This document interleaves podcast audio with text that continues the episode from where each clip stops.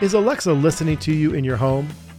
What do the tech companies really know about your behavior?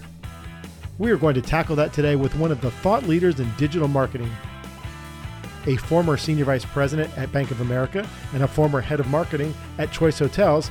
Today, we welcome Brent Bolden, partner at New Media Advisors.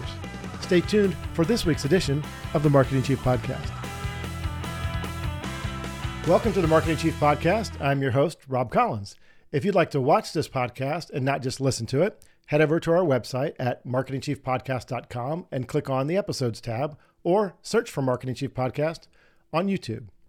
Today, we're welcoming Brent Bolden, a partner in New Media Advisors with a background from Bank of America, Choice Hotels, Deloitte, and others.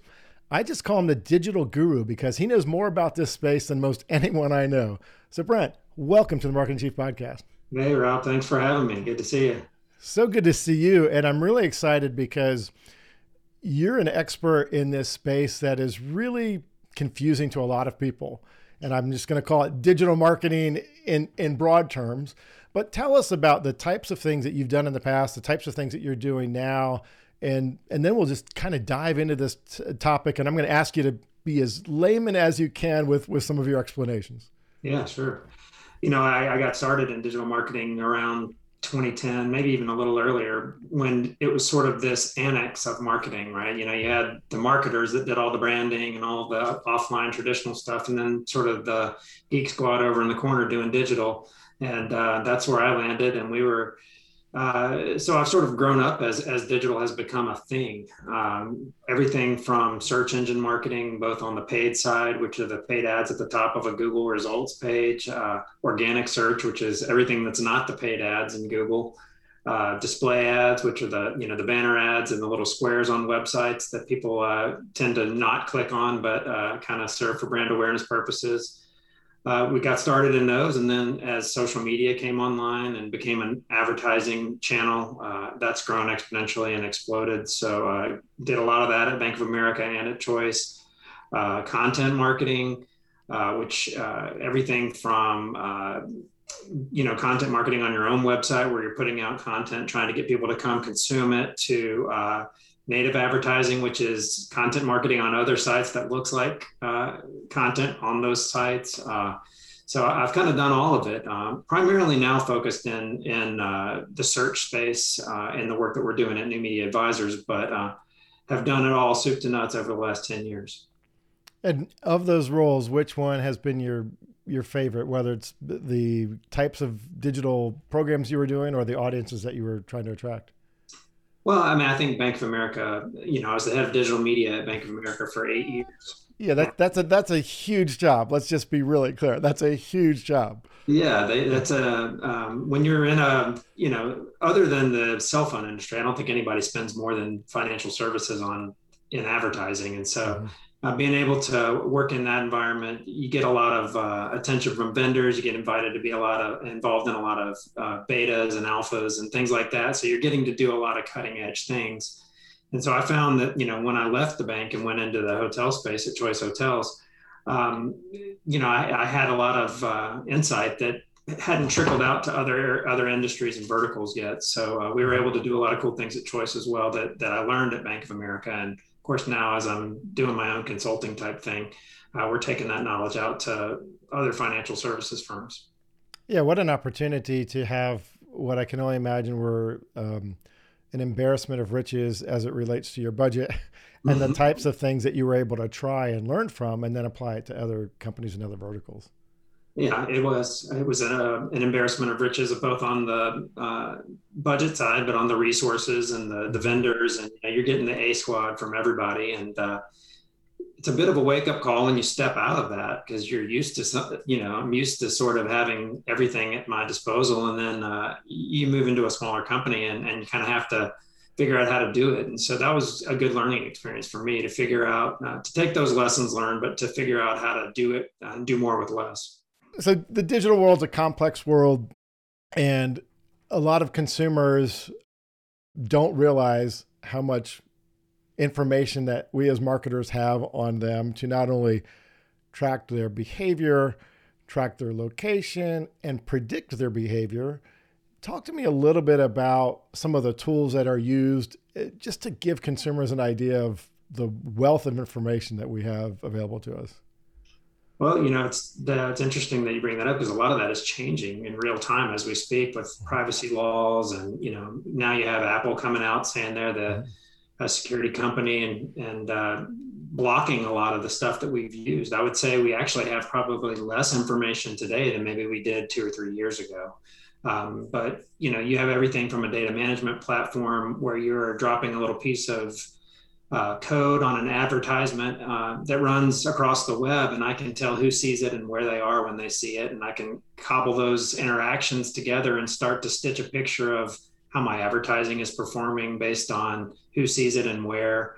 Um, people are sort of moving away from those to customer data platforms where you're ingesting a lot of information about what people are doing on your own website uh, and what they're interacting with, what they're responding to, and and uh, and then you can go out and you know buy syndicated data from a lot of providers. There's companies all over the place that sort of uh, aggregate credit card information, aggregate, you know, every time you fill out one of those little warranty cards and send it in, that's sharing information about you. And, and uh, we're able to stitch, in some cases, a fairly anonymized profile of people together, but in some cases, a fairly specific, identifiable profile.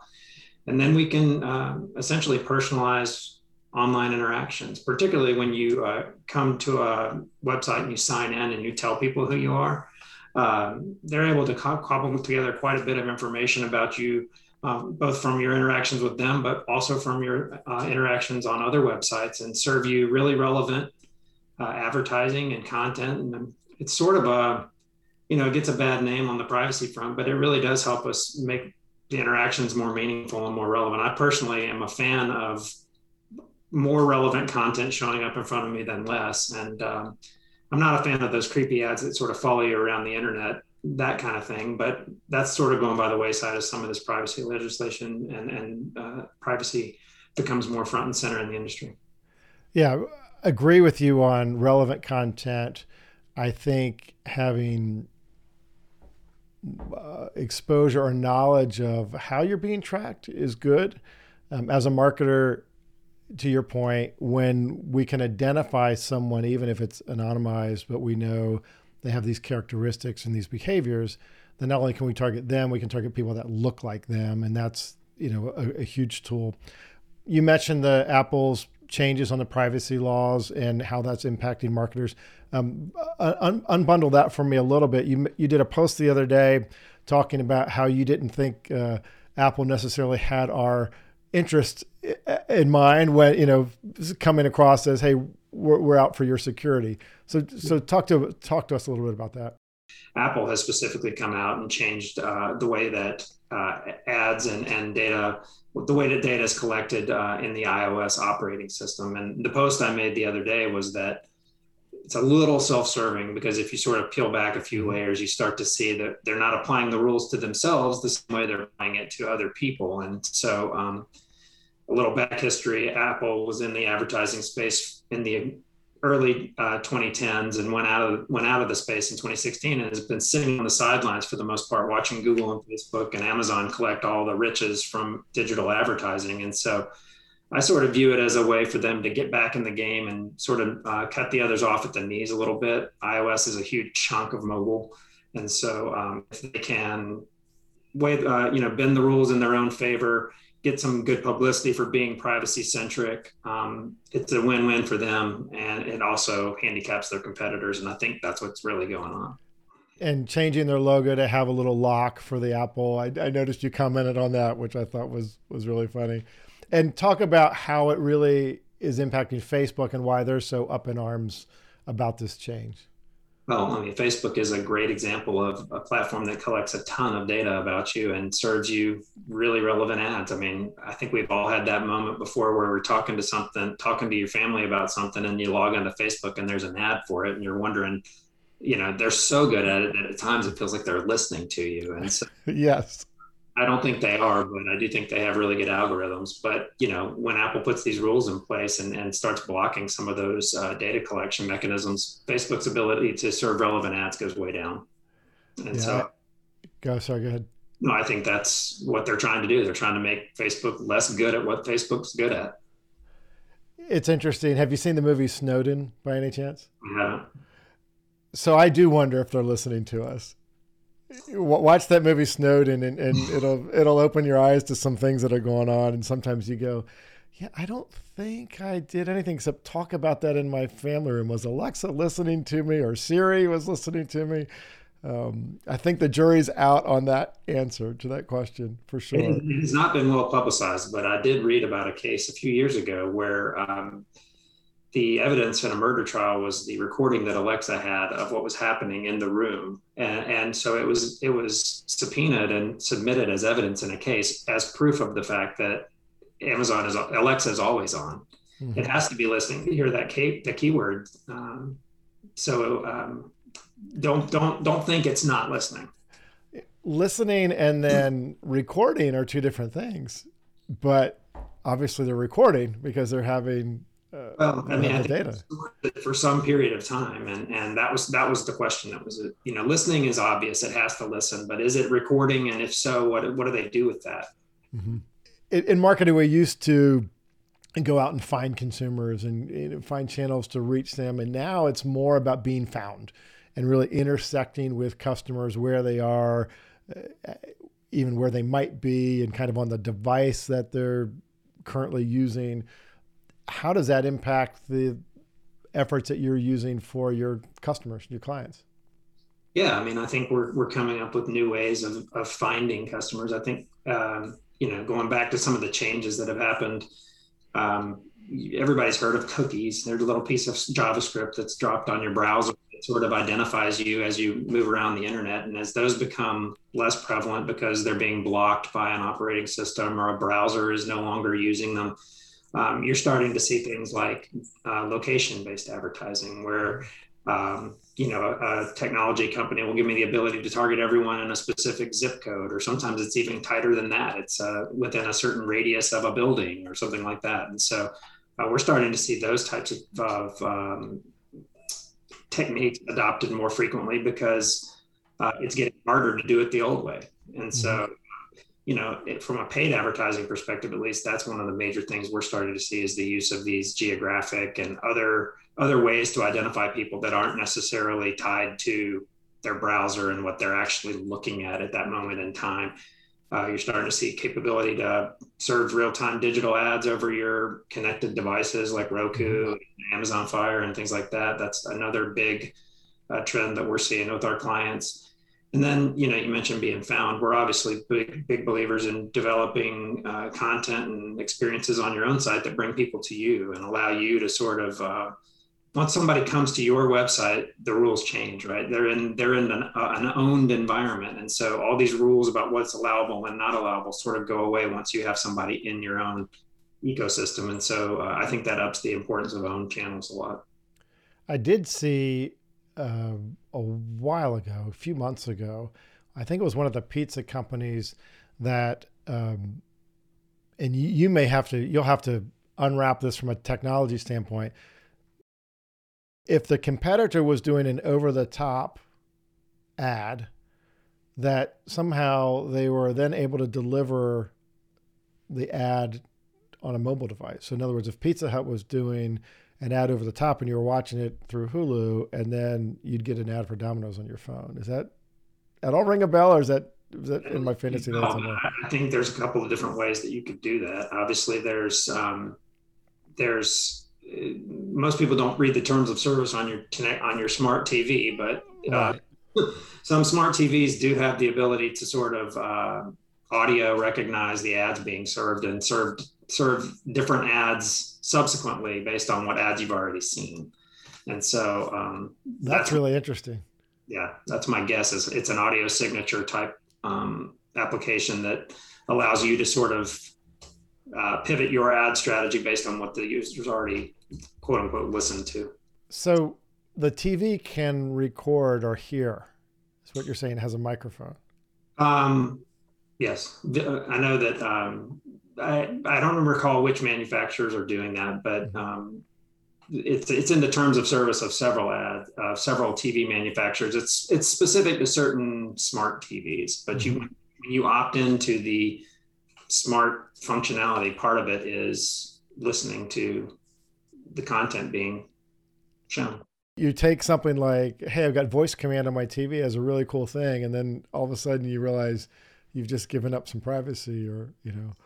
Well, again, I think it's that trade-off, right? I think people in general want, uh, as long as you're not using it in malicious or uh, you know underhanded ways, and you're not being uh, transparent about it. I think um, if we're if we're able to make a value exchange, um, it, it's good for both of us, right? It's good for the advertiser because I can get it in front of people that care, and it's good for the consumer because they're getting, you know, they're not getting ads for products that are completely irrelevant. Yeah, that's fair. I, I think if it was clear to everybody, it would be even better, right? Because to your point, who reads the terms of service? Nobody well, goes through that's that. the catch. That's the dilemma, right? I mean, mm-hmm. it, marketers get a bad rap for you know oh, you're collecting data and you're doing all this stuff with it, and is, is it my fault that no one reads the terms of service? you looked it into it. You said you hit okay, and and I nobody reads it. I don't either, but um, I don't know a better way. Right. You mentioned a minute ago about content on your own website and how that drives visitors. Uh, what kind of uh, philosophy do you have to create compelling content to get people coming to you? Well, I, I think um, the days of creating content for the sake of SEO or for the, or, uh, mm-hmm. the sake of being found in search engines or, or uh, just for its own sake uh, are gone, right? When I first started uh, doing content marketing at Bank of America, you could publish an article, Seven Ways to Save on Your Next Vacation, and it was novel and nobody else was doing it. Now it's just a dime a dozen. So mm-hmm. uh, I do think that, um, but every brand has a unique voice and a unique story. And, and uh, you and I both worked in, in brands where there's subject matter experts in the house in house that uh, whether it be in the restaurant business talking about the food and the way it's prepared and served or in banking whether it's talking about sort of what makes a local community bank unique and the stories of the the people in the community they've helped. Um, so those are the types of stories that um, work really well for bringing people into the site both because it's not something that every other website has but also because it's um, people like stories. People want to hear authentic stories and authentic voices. We we we constantly are harping on the fact that you write for people, not search engines, and Google's getting good enough at determining. Uh, parsing out what's what's good for search engines and what's good for people, and indexing towards what's good for people. And so, um, figuring out what those stories are sometimes takes a little bit of uh, time, and it, it, takes a little bit of uh, coaxing brands to say, uh, no, you do have the authority to talk about this, this, and this. Because a lot of brands are like, I, I, don't really have the authority to speak on that topic. And mm-hmm. um, human stories are human stories, uh, and, and brands um, would benefit from telling more of them. How does Google figure that out? Decide who has the reputation or the brand to do it. And I know that recently they changed their algorithm, which changed a lot of SEO stuff. Maybe you can talk about that as well. Well, there's a lot of signals that you can bake into the content itself. It starts with, um, like I said, writing good content that's written in, in, in words that people use, not sort of trying to trick search engine stuffing a bunch of yeah, not in keywords every fifth word, right? Right, right. or you know, little tiny text at the bottom of the page, or trying to do all these right. tricks that used to do that used to work, you know, 20 years ago. But um, I think that there's other things. It's um, it used to be sort of um, people were apprehensive about citing external sources and linking out to external sources. Well, Google has basically said the more you prove that you're a credible source by citing it, by by showing us your sources, the better you'll do. And so people have started to put more citations into their own content and be less apprehensive to say, well, I don't want to create a hole in my funnel by linking out to some other website. Now it's sort of becoming best practice to do that. Um, it's also really good practice, and brands have always been apprehensive of identifying an actual person as the author. Like mm-hmm. nobody thinks, you know, Bank of America does not write a piece of content. It's a it's an entity, right? You, who who is the person at Bank of America that writes that content? You know, it's it's authorship and and putting a real human behind the story. Is it better to be someone who's an expert and have a point of view that doesn't link out to other other places for support. As an example, you know, with your experience, I'm sure you have content that you are publishing on your website. I've, I've read some of it, and I've read some of it on LinkedIn. Is it better for you to just do that as its entirety versus linking out to sources because you are smart enough to put it all together in your own head, right? Well, I mean, I think um, I think citing external uh, in some industries it's more important than others. So um, Google has a thing called uh, Your Money, Your Life, which is basically uh, if you're in the medical space, if you're in the um, financial space, if you're in the if you're in a vertical where like the content that you're producing is going to impact somebody's physical well-being or their money uh, it's important to have some credibility to it there's so much bad advice floating around you know mm-hmm. I, during covid there was people saying you know uh, ingest silver and it will cure you of covid trying to get a, they don't want to be a, a hub of bad information and so in some industries it's more important than others and, and financial services and medical are two where it is important to cite sources so assume I'm a young entrepreneur. I have my own business. It's a retail location. I just launched a website.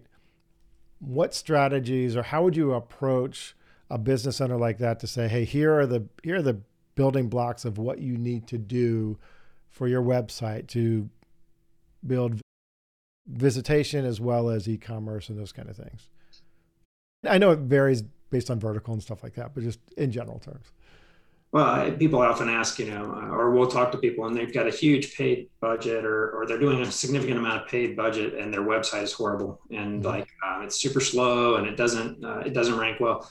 I'm a big fan of telling people like, you know, clean your own house before you start paying to invite people to it. And mm-hmm. so um, I always start with what the, the site itself, how it's built, how it's structured. Uh, you know, from a technology, I think you can you can develop a, a basic site on WordPress and still optimize it and have it working well. Uh, so uh, a lot of what we initially find is there's optimizations to be made in the way you're loading your uh, images, the way that you're using JavaScript on the site that's slowing you way down. Google just released an algorithm change at the beginning of June that says site speed is, is important. We all know that. Um, so we start there. Uh, then, then we start to look. Uh, a lot of sites are amazingly thin on content. You know, you have four or five pages, and you're like, I don't understand why I'm not ranking on Google, and mm-hmm. there's not enough there to rank. Uh, or you'll have pages that have, uh, you know, everything you ever wanted to know about X, and it's a 200 word article, and there's no way that's everything anybody wanted to know. It's not comprehensive enough, and so mm-hmm. um, we're often counseling folks on, you know, you don't need to develop. Uh, 1800 pages, but you need more than four pages of content if you're going to attempt to be competitive in the space that you're in. And so, um, frequently we're advising on creating more content um, and then figuring out how to link those con- those pages together. The way Google works is it crawls your site, it sees what uh, site what pages are connected to what, and it starts to build sort of a understanding of what your site is authoritative on. And so, you really do need, to um, have a, a, body of content and have it relevantly linked amongst itself. Um, so if I have a pages on a page on, uh, you know, uh, I don't know what retail they might be in, what vertical, but you know, let's say it's sporting goods, and I have a page that's on, you know, uh, basketball, linking out to other pages that are also about basketball. Mm-hmm. And then connecting those pages to sales experiences and sort of stitching the site's experience together so you're not creating a lot of dead ends when people come into your website uh, is important. Um, that, that's where i would start. And then of course you know um, I, I, think when you're when you're first getting started in the paid media space i think paid search is where where it's at from a starting perspective. Mm-hmm. You spend a lot of money on display advertising and get nothing from it. At least paid search, you're um, you're going out and finding people that are hand raising looking for the product declaring their interest in the products that you sell and not wasting time serving ads to people that may or may not be in the market for for your business.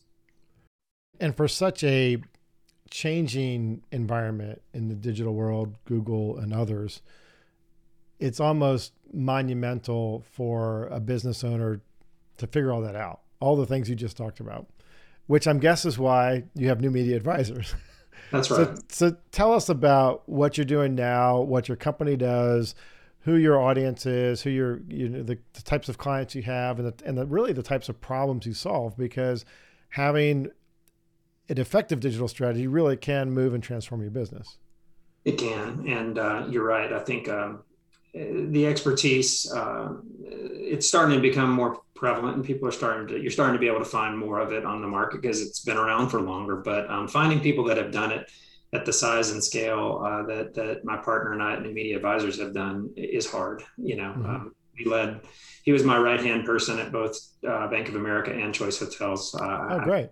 And so um, we had often talked about going out and helping other companies do um, digital more effectively, and uh, that's where we're focused. We started out. Uh, we've been around for about a year now. And when we first started, our goal was to just sort of be digital advisors to C-level executives that needed digital. And uh, what we quickly found was that that's way too general. You know, like mm-hmm. you need a you need a vertical, you need a value prop that's easy to communicate. And so uh, we've repositioned and primarily focused on financial services companies, sort of taking that cachet that comes from being the Bank of America guys, and that gets a lot of conversations. And so um, we're focused on everything from small community banks with 10 locations all the way up to uh, we've got a couple of clients that are you know top 15 type banks.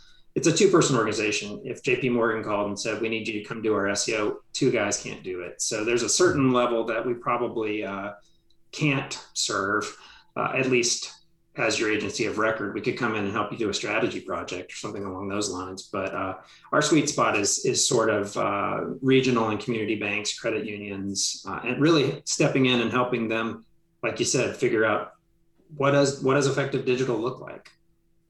Would you also be someone that could come in and evaluate the resources, external resources that a company has already engaged? Maybe sure. kind of, you know, make sure they're doing spending the right way and and being effective with the money?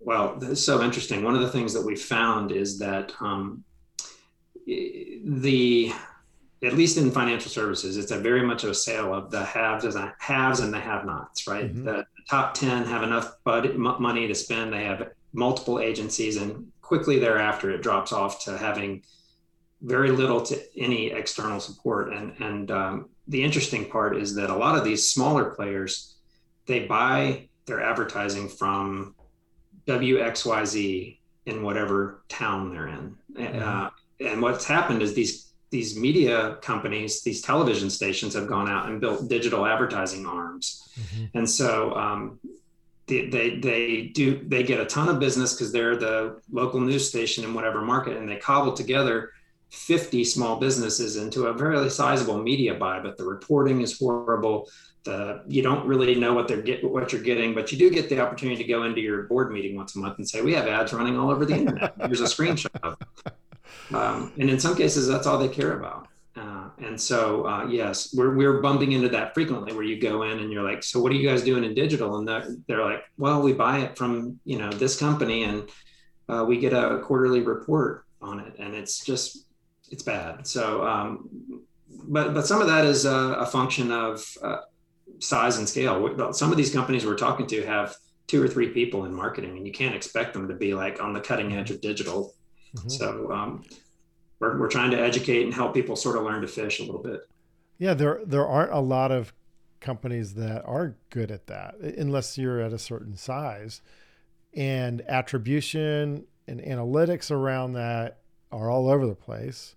I often feel when I've talked to agencies or even internal people in the past that they're talking to me about impressions and return on ad spend and blah blah blah and it's not tied directly to business results right it's not tied to transactions or visits and sometimes i feel like it's pretty fluffy out there yeah, we had that a lot at Choice Hotels. Uh, you know, we would um, work with an analytics. We had multiple analytics partners and attribution, and they would come in and say your your return on ad spend is X, and um, these are the most effective channels, and it would just be like, I mean, I believe you. You're this. You're the experts on it, but this does not align to sort of what we're seeing on the back end in terms of financial results. And so, um, going back to what we were talking about earlier, I think the the some of the changes in privacy and cookies and tracking and stuff are going to push some of those sort of fluffy or providers out of the business because it's just not as easy to do that stuff anymore.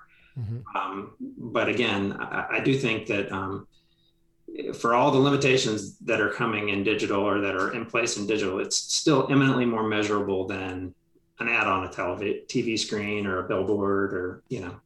Hundred percent, absolutely agree with you there, and I love that marketing has changed from kind of spray and pray.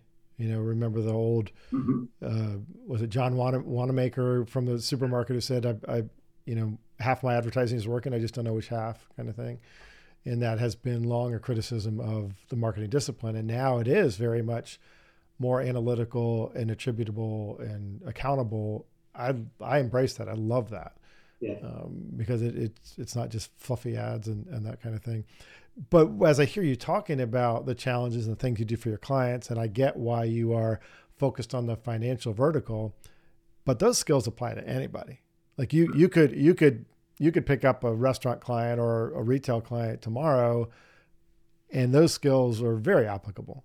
For sure, for sure, and and we're not limited to that. That just is the you know um, part of part of the hardest thing of moving from big corporate jobs into entrepreneurship was figuring out I know how to sell credit cards. I know how to sell hotel rooms. I don't particularly know how to sell my own my services. And so um, we went through some training on how to how to sell consulting services. And um, financial services was more of a positioning statement for us than it was a hey, we're only good at this. We've worked in a we've worked with a construction company. Our biggest client is actually a nonprofit right now, and they're not in they're not in financial at all. So um, that's where we are concentrating from a uh, market facing positioning perspective, but uh, we could serve almost any vertical. I mean, we've done, it doesn't get much more complicated and difficult than 7,000 hotel locations. I mean, we did that at choice. And I, and I think any, any, any company uh, that we would talk to would be sort of less complex than that.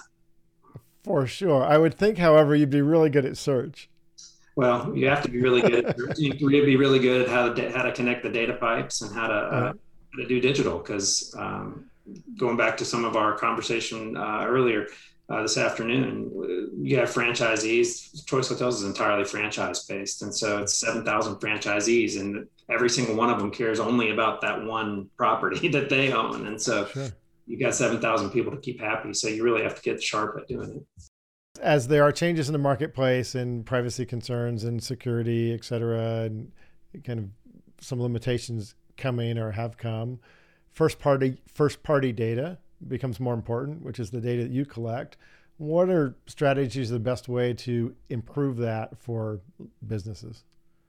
Well, I think it starts uh, with getting authentication. Um, part of the challenge that I had shifting from banking to hotels was in banking, everyone signs in, right? Everyone, mm-hmm. the reason you come to the website is to sign in and check on something. So almost 90% of the time we knew who we were talking to.